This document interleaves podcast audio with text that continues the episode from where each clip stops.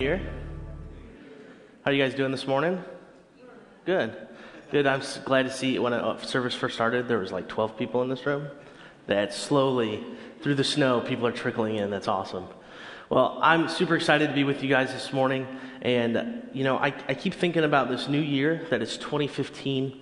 And for me, it's a time to evaluate, to look back on 2014, to see the things that I've done, to see the things that I've accomplished, and look into 2015 and go, all right, what is this year going to hold? What am I going to get to be a part of? What am I going to get to see? What am I going to see my kids do? Everything that 2015 could look like. And so, if you're like me, maybe you've made resolutions. How many of you guys have made resolutions for this year? Great. That's like three more people than who raised their hand last night. Now it is January 4th, and I have to ask, and please don't be embarrassed because it happens to the best of us. How many of you who've made resolutions have already broken some of those resolutions? Yep. All right. Thank you for your honesty. Yeah, it's the same here. Totally. Like, I get it in my head that this is going to be easy, but it's not, right? To look at 12 months, look at a whole year and think that I'm going to accomplish something and set up a goal, and goals are good, but 12 years is, or 12 years, 12 months is kind of daunting. A whole year can be kind of overwhelming to think about when you make a goal. But as 2014 was finishing and I looked into this year, I had asked God to, to evaluate my heart and to look and see what is something that I can do this year that is different from last year to help me be more like Christ and to look into this year with a goal that would see me trying to be more like Jesus. And so I prayed, and I really felt like God was communicating to me that I've been really busy this last month, especially. I mean, December is a crazy month for, for everybody, between family obligations and different things that take place. A time that should be really relaxing, uh, it can be stressful and taxing instead. And I had kids' Christmas parties for the different ministries and leader Christmas parties and being in the kids' program doing the wrap up and then being in the Christmas play a couple weeks ago. I mean, it just rolls and rolls and rolls, and all of a sudden the, the year is over, and I'm like, and now let's start again. And so you may have felt that busyness in this last year. You may have felt that towards the end of the year. And as I was feeling that, I felt like God was trying to showcase to me that, Nick, you need to take care of your time. You need to guard your time. Your time is precious. Time is fleeting. Time is a gift that God gives us that we don't get back. And so, as I began to think about that and to study, one of the things that I, I, looked at was that my time is important. And how do I spend my time? How do I invest my time? How am I intentional with my time? And I thought about Jesus and the greatest commandment. When he was asked, What is the greatest commandment? He said, Love the Lord your God with all your heart, soul, mind, and strength. And then what was the next thing? Right, to love yourself and forget everybody else, right? No, no, he said to love your neighbor as yourself. And for me, that, that's a harder concept sometimes. You know, I can really remember, okay, I need to love God with all my heart, soul, mind, and strength. I'm not perfect at it, but I know that that's at the forefront of my mind. But when I move out into loving other people, it's really easy to get self centered and self focused, right? And to forget that there's other people that we need to be intentional with and invest in. And so I had to think about Paul. Paul was a guy who, when he came to know Christ, his whole life was flipped upside down. His whole life was, was transformed.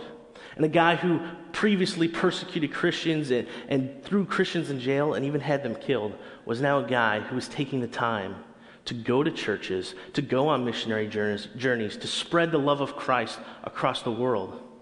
He wrote letters to lay people, pastors, churches, because he cared. He cared that what Christ did in his life was so important that he needed to share it with others. Which brings us to the book of Romans. And that's where we're going to be this morning. We're going to be in chapter 1. If you have your Bibles, go ahead and turn there. And before we get into that, when I think about time, I think about an investment.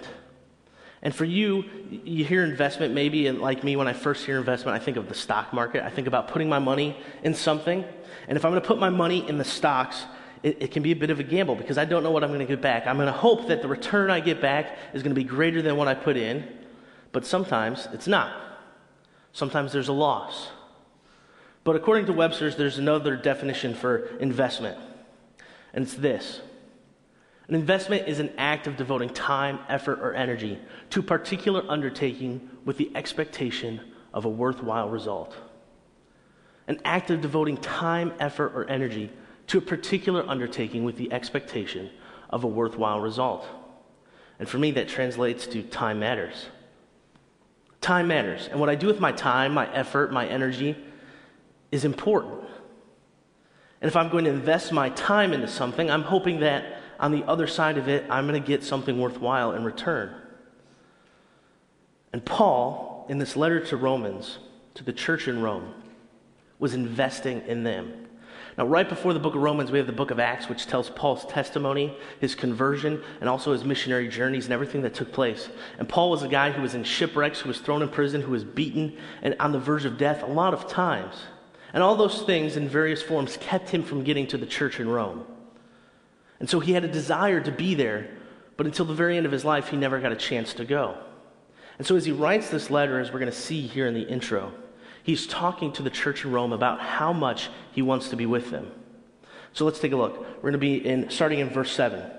To all in Rome who are loved by God and called to be his holy people, grace and peace to you from God our Father and from the Lord Jesus Christ.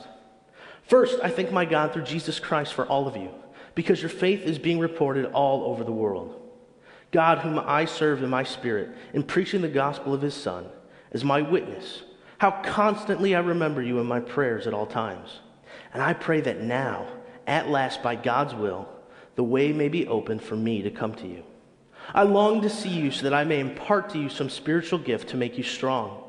That is, that you and I may be mutually encouraged by each other's faith. I do not want you to be unaware, brothers and sisters, that I planned many times to come to you, but have been prevented from doing so until now, in order that I might have a harvest among you just as I have had among the other Gentiles. So, right there in that intro paragraph, uh, as he's writing to the church, he's telling them, I've always wanted to see you. I've always wanted to be with you. And until now, there's been things that have kept me from getting there. But there's a couple of things you guys got to know. What Paul describes is what we're going to be looking at this morning that our time matters and what we invest our time in is very important. And so, if you're going to invest in another person, investing in others is an opportunity for teaching. Right off the bat, Paul says, First, I thank my God through Jesus Christ for all of you because your faith is being reported all over the world. He's heard the stories. He's heard the testimony of people who've come through Rome that these people, their faith is being reported all over the world. God, whom I serve in my spirit in preaching the gospel of his Son, is my witness how constantly I remember you in my prayers at all times. And I pray that now at last, by God's will, the way may be open for me to come to you. And this is where it gets awesome. I long to see you so that I may impart to you some spiritual gift to make you strong. I long to see you so that I may impart to you some spiritual gift to make you strong. Paul recognizes that if he's going to invest in people, if he's going to be intentional with people, that that means that it's an opportunity to teach. It's an opportunity for him to impart his wisdom on them. See, Paul was a smart guy. Before his conversion, he was a Pharisee, and so he knew the law backwards and forwards, in and out. He knew when people were doing the law, when they were against the law. He was a smart guy. And here he's letting them know guys, when I get to see you, I have something I want to tell you, something that I need to teach you, something that I want to leave you with because I care enough about what Christ has done in me that the love of God has been so transformational that you guys need to know it, that you guys need to live it out. And I have something I want to teach you. Investing in others is an opportunity for teaching. As a children's pastor, when I think about teaching, obviously I think about kids. I think about what I get to do over there in the red room with the kids and the, the Sunday school teachers we have and the leaders we have and people who invest every week in the lives of the kids of this church. But for me and for those leaders, we're with kids like three hours a week, tops. And that's not a lot of time to impart spiritual gifts to children. It's a great amount of time. We have a blast and we're able to teach and learn and grow together, but it is not a lot of time each week. But if you're a parent or a grandparent and you, you see kids or you invest in kids in some way, you know that it, as a parent, that the time I have with my kids is so much greater than the time that they have with their youth leaders or their Sunday school teachers. And kids can be crazy. Kids can be crazy. And they can make us kind of crazy, right? Okay, we're going to be honest, right? We're going to be honest. Kids make us crazy.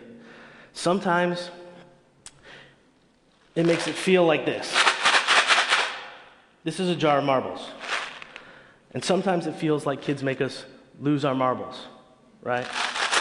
Okay? But this jar of marbles is important because what it represents is something greater than feeling like kids are crazy, something f- greater than feeling like I've lost my marbles. A few years back, I was reading this book about children's ministry and youth ministry as we were making some changes to what the kids program looked like. And I stumbled across this program called Orange by a guy named Reggie Joiner, and it's a children's and youth ministry program.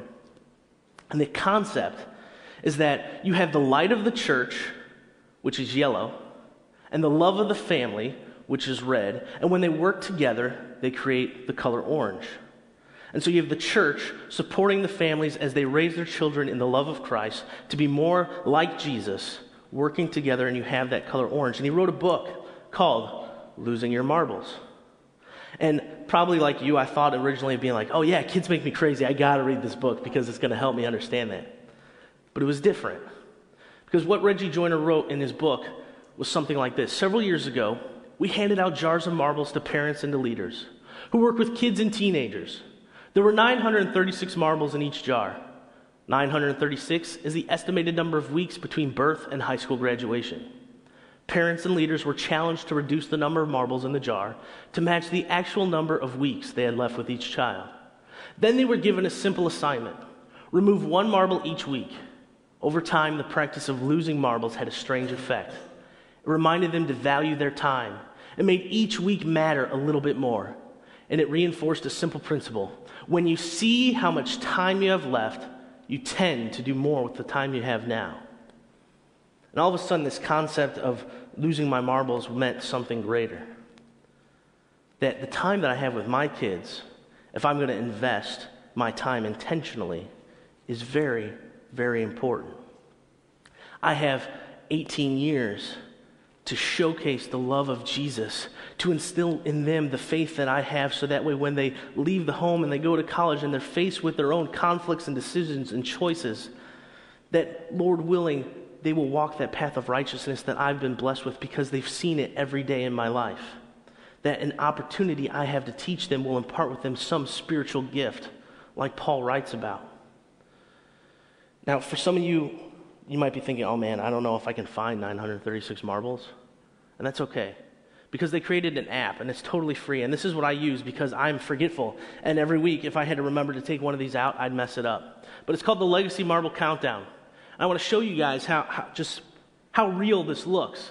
You click child and you put in their name and their birth date or graduation date, and it brings you back an estimated amount of time that you have left with your kid. And this is the time I have left with my daughter Zoe 694 weeks. It started with 936, and I have 694 left. She's a little over four years old, which means if someone in here is close to 14, that's about how much time I have left with my kid. 14 years until she's 18. 14 years left to show her the love of Jesus and to impart in her the way of everlasting, that she might know Jesus, that she might know that I care enough about her that the time between work and the busyness of life is important, and so I invest in her. My son Joaquin, he's a little over two. I have 746 weeks with him. And the number keeps going down. And it's fleeting. Time is fleeting, but it's so precious. And when I'm reminded about it, I know that I can do something each week that is intentional in their lives. Reese Carlos, he's the youngest. He's four months, and I have the most time with him 903 weeks. But to watch that number go down, to see him get older, and knowing that what I do matters each week in the life of my kid is so important. And it doesn't matter if you have kids or if your kids are grown or you have grandkids or you don't have kids at all. Because when we look at time as a gift from God that we don't get back, it makes us realize that our time is important and who we're going to invest it in our friends, our family, our colleagues, the relationships that we have. If we're doing it for the glory of God, it's got to be important. That it's an investment. And so, investing in others is an opportunity for teaching, but it's also going to lead to a life of mutual influence. Investing in others will lead to a life of mutual influence. Let's look again at verse 11 and go into verse 12. I long to see you so that I may impart to you some spiritual gift to make you strong. That is, that you and I may be mutually encouraged by each other's faith. That is, that you and I may be mutually encouraged by each other's faith. I feel like Paul hits it on the head there. That relationships are not just one sided. When we invest in somebody else, when we care enough to, to love somebody else, that that love is oftentimes reciprocated. Now, for Paul, in this church in Rome, he knows that between their faith and his faith, if there's an issue going on, they might butt heads about it, but they're going to work it out because they're brothers and sisters in Christ and they care enough about each other to call one another to the mat, to encourage one another, sharpen one another to be more like Christ. And I can't help think about Proverbs 27 17. As iron sharpens iron, so one man sharpens another. And the concept that as brothers and sisters in Christ, we are there to encourage one another, to build one another up, to challenge one another, because our goal at the end of the day is to be more like Jesus. And when we see a brother or a sister struggling, to walk alongside them, to pray for them, to care for them, that's the mission. When I was in college, my, my best friend, Kyle Stambaugh, he and I were roommates freshman year. And I got to be honest, I was not the best person when I, when I graduated high school and went to college. I went to Moody Bible Institute, and I had a, an idea in mind of what I wanted to be, but my mouth sometimes flaps faster than my brain can think. I don't know if you're like me at all in that way, but I say things and I don't think it through, usually. I remember being a freshman in college and, and having this air about myself because I thought I'm away from mom and dad and I can do whatever I want and I'm, I'm so much better than everybody, which I've learned the hard way is not true, guys. So please, that's not how I feel now. But my freshman year in college, Kyle and I were hanging out with a group of people on our floor, and it's a guy's dorm, and I was really angry. I had a lot of anger in my heart at, at, someone who was on our floor, and they did something that just, I flew off the handle. And I was just in the middle of, of tearing them a new one and just being totally angry and upset. And before I could even finish, Kyle called me out. He said, Nick, you do not talk to people that way. You do not say those things like, what's the matter with you? And if you've ever had your hand caught in the cookie jar and the feeling of just your face getting red and the shame and the guilt and knowing that I've done something wrong. I mean, that was textbook for me in that moment. And to have a friend who could say, Nick, if you want to be more like Christ, that's not the way you act.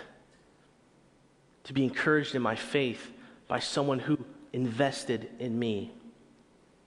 Every time that I want to say something and my mind is still catching up, the thought of Kyle calling me out usually comes to the forefront and reminds me to think before I speak. And that's because he cared enough to help sharpen me. You know, when they put a sword in the fire and they're beating it into shape, it's a, it's a, it's a hammer, a giant piece of metal that they're pounding into the sword to get it into the shape and the sharpness it needs to be. And it's not an easy process. Sometimes it hurts. And if we're going to encourage one another, invest in one another, sometimes it hurts. But if we truly want to see each and every one of us be more like Christ, through the pain, through the loss, through the love, through the success, through the failure, we need to be mutually encouraging one another as we use our time intentionally to invest in others. Investing in others is an opportunity for teaching, it will lead to a life of mutual influence but it can also be rewarding. We know that, like I said, with the stock markets, you put in an investment and sometimes you take a loss on it. And you don't get the return you were hoping for. And we know that people can let us down. We know that people can hurt us, that there can be uh, failure and fault, and, and we can be bothered by that, and that we can lose friends. But we know that it can also be rewarding. And in Romans 13, Paul talks about that. I do not want you to be unaware, brothers and sisters, that I planned many times to come to you, but have been prevented from doing so until now, in order that I might have a harvest among you, just as I have had among the other Gentiles. See, Paul's mission and goal still ultimately is, is for the harvest, to see people come to know Jesus. And using his friendships and the, the relationships he's made in the church in Rome, he's able to establish that. So that way, when he gets there, he makes his contacts, he's in his network of friends and people, and he's able to preach the gospel and see many more come to know Christ. The reward that he gets is in that harvest, in seeing people loving Jesus, knowing Jesus. And if you had a friend, someone at work that you began a conversation with to plant the seed, and all of a sudden this relationship you built at work now leads to something where they start coming to church and they get to know Christ, that is a reward to see that relationship, the time and energy and effort you've invested in to produce something worthwhile. That is the reward. I do not want you to be unaware, brothers and sisters, that I planned many times to come to you and have been prevented from doing so until now, in order that I might have a harvest among you, just as I've had among the other Gentiles. It's all about Jesus. It's all about seeing people come to know our Lord and Savior.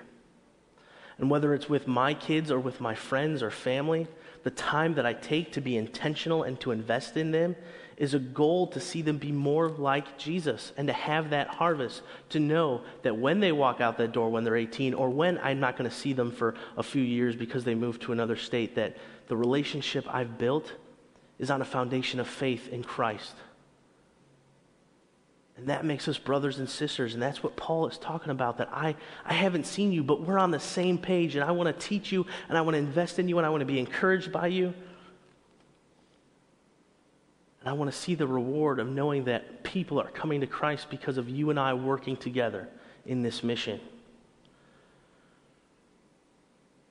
I was at a conference in April, and uh, one of the speakers there talked about Romans 16 actually at the end of the book. And they talked about how Romans 16 is Paul's end credits list. Okay? And if you've ever been to a movie, what happens when the movie finishes? The credits roll. And that is the point where, after spending $400 on popcorn and snacks, you decide to leave the theater. Okay? Nobody sits through the credits. Nobody sits and watches all the credits. Unless you're going to see a superhero movie and they have like a special scene at the very end, you don't sit through the credits. People don't read that stuff. But in the credits list, you have people who have worked for years hard on this one product, this one visual experience that you're going to witness. And so they might be actors, actresses, directors, but then there's assistants and assistants to the assistants and the people who clean up the trailers that the actors lived in for six months. There's people who cleaned up after animals. There's people who brought food to the actors and food to the animals. There's people who've done it all. And all they get is this little credit at the end of the movie that you've walked out on. Good job. But they know that people don't read these, they know that people don't sit through these. That's not what they came to see. They came to see the movie. But these people who've worked hard and have invested in something greater than themselves in this story that you've witnessed are a part of something. They've made that investment. They've put intentional time, effort, energy into this. And knowing that you're not going to read it, sometimes they leave secret things in there like this The views and opinions expressed by Kristoff in the film that all men eat their own boogers are solely his own and do not necessarily reflect the views or opinions of the Walt Disney Company or the filmmakers. If you didn't sit through the credits, you may have never known that they did that to you. From the movie Frozen, all men eat their own boogers. But that's not a true statement, according to Disney. Nobody reads this stuff. And yet, here you have Paul in Romans 16 with his end credits list the list of people that have made an influence in his life or that he was able to influence himself. People that don't show up in any other part of Scripture are shown here. People that are shown in different parts are shown here. A huge list of people, and I'm going to read it for you, and it, it's going to seem a little fast, but there's a lot of names. I commend to you our sister Phoebe, a deacon of the church. I ask you to receive her in the Lord in a way worthy of his people and to give her any help she may, she may need from you. For she has been the benefactor of many people, including me. Greet Priscilla and Aquila, my fellow workers in Christ Jesus. They risked their lives for me. Not only I, but all the churches of the Gentiles are grateful to them. Greet also the church that meets at their house. Greet my dear friend Epenetus, who was the first convert to Christ in the province of Asia. Greet Mary. Greet Andronicus and Junia, my fellow Jews who have been in prison with me. Greet Ampliatus, my dear friend in the Lord. Greet Urbanus, our fellow worker in Christ, and my dear friend Stachys. Greet Apelles, whose fidelity to Christ has stood the test. Greet those who belong to the household of Aristobulus. There's a lot of Uluses in here. Greet Herodian, my fellow Jew. Greet those in the household of Narcissus. Greet Tryphena and Tryphosa, those women who work hard in the Lord. Greet my dear friend Persis. Greet Rufus. Rufus even made it into the list, guys. Okay, greet Rufus, chosen in the Lord, and his mother, who has been a mother to me. Greet Asyncritus, Phlegon, Hermes, Patrobas, Hermas, and the other brothers and sisters with them. Greet Philologus, Julia, Nereus, and Olympus, and all the Lord's people who are with them. Greet one another with a holy kiss. All the churches of Christ send greetings. Then he finishes part of that statement of his credits list with this I urge you, brothers and sisters, to watch out for those who cause division and put obstacles in your way that are contrary to the teaching you have learned. Keep away from them. For such people are not serving our Lord Christ, but their own appetites. By smooth talk and flattery, they deceive the minds of naive people. Every one of you has heard of, everyone has heard about your obedience, so I rejoice because of you. But I want you to be wise about what is good and innocent about what is evil. He's letting the church of Rome know. People have heard of your obedience. People like this. People who have influenced me in this end credits list, list. People have influenced me and that I've had a part of being in their lives who've invested in me or I've been able to invest in who we've been mutually encouraged by. They've heard of your obedience. And just like them, do not lose hope. Do not lose hope. Their ultimate goal is in Christ. Do not be deceived by evil, but remain strong in the Lord. Who is on your Romans 16 and credits list. When the movie of your life closes and the credits roll, who is on your list? If time really matters, if we're going to invest in people, to be intentional, to leave a legacy of intentionality, who is on your end credits list? Maybe go so far as to say, whose list am I on? When the movie closes on the life of somebody I know and the credits roll, will I sit there through the credits and go, That's me. God used me in the life of this person. God used me to make an impact for his kingdom and his glory in the life of this person. Who's on your end credits list? Whose list are you on? One night at the conference, when everything was all said and done, I was uh, sitting in the hotel flipping through channels, and I stumbled across um, uh, what looked like a Broadway play being televised, which intrigued me because I like plays and movies and, and all types of stories. But I saw somebody who I absolutely think is hilarious, and that's Billy Crystal. And Billy Crystal was putting on a stage production, a one man show of a book that he wrote a couple years ago called 700 Sundays. 700 Sundays. And the little kind of headline there in a book about heroes, about laughter, about family, one of America's most beloved entertainers takes us home. And Billy Crystal talks about his life as a Jew in New York, as someone who grew up with a father who had to work two or three jobs so much so that six days out of the week his dad was working, and Sunday, Sunday was the one special day where him and his brothers got to spend time with their dad. And everything that his dad did in his life made an impact on him. From the people that they got to meet, because one of the jobs he had was working for a record company. So he met Sammy Davis Jr. and Sid Caesar and some of these other entertainers of the time. And there was jazz always constantly playing in their house. And people who were over, and all Billy wanted to try and do was to make them laugh, to forget about their sorrows and troubles, and all of that led to who he was as an entertainer, who he is as someone who makes us laugh.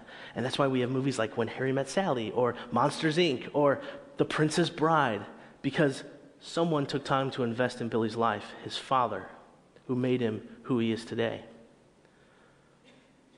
But when Billy was around 15, his dad had a heart attack. And he died.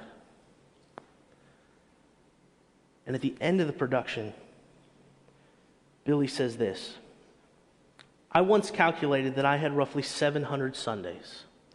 That's it. 700 Sundays. Not a lot of time for a kid to have with his dad, but it was enough time to get gifts. Gifts that I keep unwrapping and sharing with my kids. Gifts of love, laughter, family, good food, Jews and jazz, brisket and bourbon, curveballs in the snow, Mickey Mantle, Sid Caesar, Uncle Berns, and the phrase, consider the rose. Can you dig that? I knew that you could. You see, he was a man who, with the short time he had with his father, his dad made such a great impact in his life.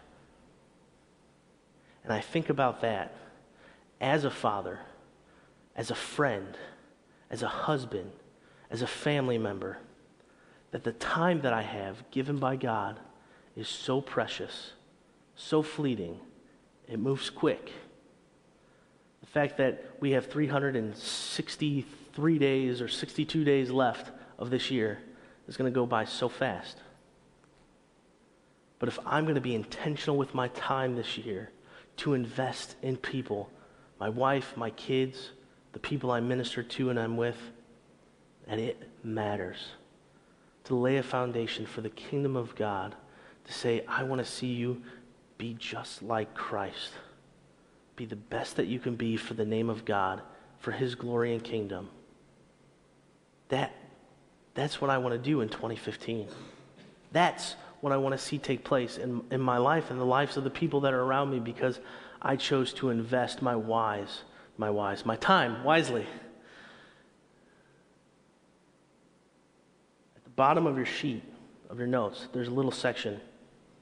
And it says, write down the name of one person you want to be more intentional with this year. I get to work with kids and I give out homework a lot. So here's your homework assignment. Write down the name of one person you want to be more intentional with this year. Pray for them, encourage them, and spend time with them. You might have a list of people that you're thinking of after this, but if you had to choose one person, just one, that this year you really wanted to be intentional with, to share the gospel with, to encourage, to pray for, to be with, for the kingdom of God, for His glory, who would it be? And when the movie closes on their life, would your name show up for God's glory, that you made an impact because you invested your time into them? What legacy are you leaving? Whose credits list are you on? Let's pray. Lord, we come before you and we thank you so much. We thank you that you came to us, that none of us deserved your grace and mercy, and yet you chose to make yourself a man and to be born a little child, to grow up, to live this perfect life, and to die for our sins so that we might have a relationship with you. And because of that, because of the love you have for us, that love needs to be shared with the world, Lord. We don't want to see anyone, anyone not know you. God, I pray that this year, as we look through 12 months, 2015, this daunting task of a thing, that if each week we could be intentional with our time to make an investment in somebody else, for your kingdom and your glory, that we might see a faith that is mutually encouraged, that we might see people be more like Christ, that we might have opportunities to teach them about who you are, and to see that reward that is the harvest of their lives being transformed by you. Father, we can just give you so much praise for that. Lord, I just pray that as we leave here, we remember that the time you've given us is so precious I ask that we do not squander it, that we would use it for your glory. In your name, amen. Let's go and be intentional with our time this week. God bless.